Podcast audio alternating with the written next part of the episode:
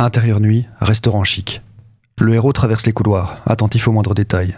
Il jette un œil à droite et aperçoit une dizaine de convives en train de manger. Un œil à gauche, ce sont les cuisines. Une dizaine de cuisiniers sont affairés à la tâche. L'un saute des aliments dans une poêle, y verse un alcool et en fait jaillir une grande boule de feu orange au parfum d'agrumes. Le cuisinier l'étouffe alors à la crème sous l'œil amusé des convives.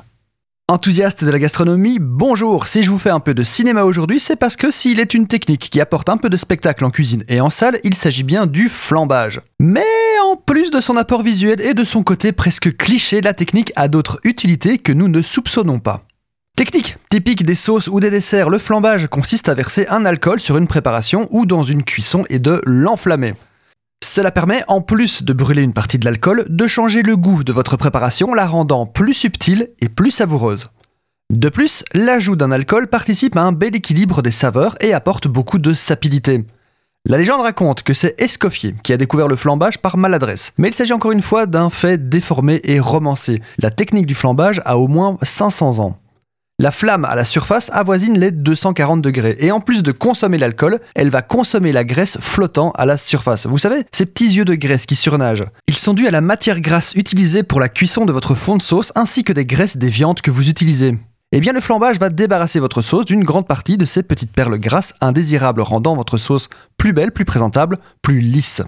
Qu'un alcool flambe, il doit contenir au moins 40% d'alcool. Inutile donc de flamber avec du vin rouge ou de la bière, ça ne fonctionnera pas. Ce sera sûrement très bon, mais vous n'aurez pas de flamme. Favorisez le pastis, le rhum, le cognac, le grand marnier, le calvados par exemple. Pour un bon flambage, il faut donc une source de chaleur, typiquement une poêle sautant des aliments, mais pas obligatoirement. Dans la présentation de desserts classiques comme l'omelette norvégienne, l'alcool de flambe est préalablement chauffé afin d'accélérer et aussi d'assurer le départ des flammes. Petit conseil, si vous voulez flamber à la maison, éteignez la hotte. Je rappelle qu'on joue avec le feu, littéralement. Évitez donc de perdre vos sourcils à cause d'un appel d'air.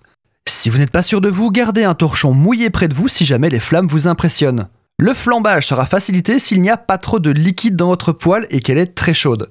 Si après avoir jeté l'alcool ça ne flambe pas, n'en rajoutez pas. Imaginez un barbecue qui ne prend pas et dans lequel vous videz de plus en plus d'allume-feu liquide. À un moment donné, il va bien finir par prendre et vous allez avoir très chaud au niveau du front. Le flambage est une technique que l'on retrouve un peu partout. Omelette norvégienne, crêpe Suzette, banane flambée, mais aussi dans les sauces comme la sauce archiduc ou au poivre, ou encore dans le coco vin ou les escalopes normandes. En fait, à peu près tous les plats de brasserie français. Amenez donc un peu de spectacle et de cinéma dans votre cuisine pour vos convives avec le flambage, mais en toute sécurité.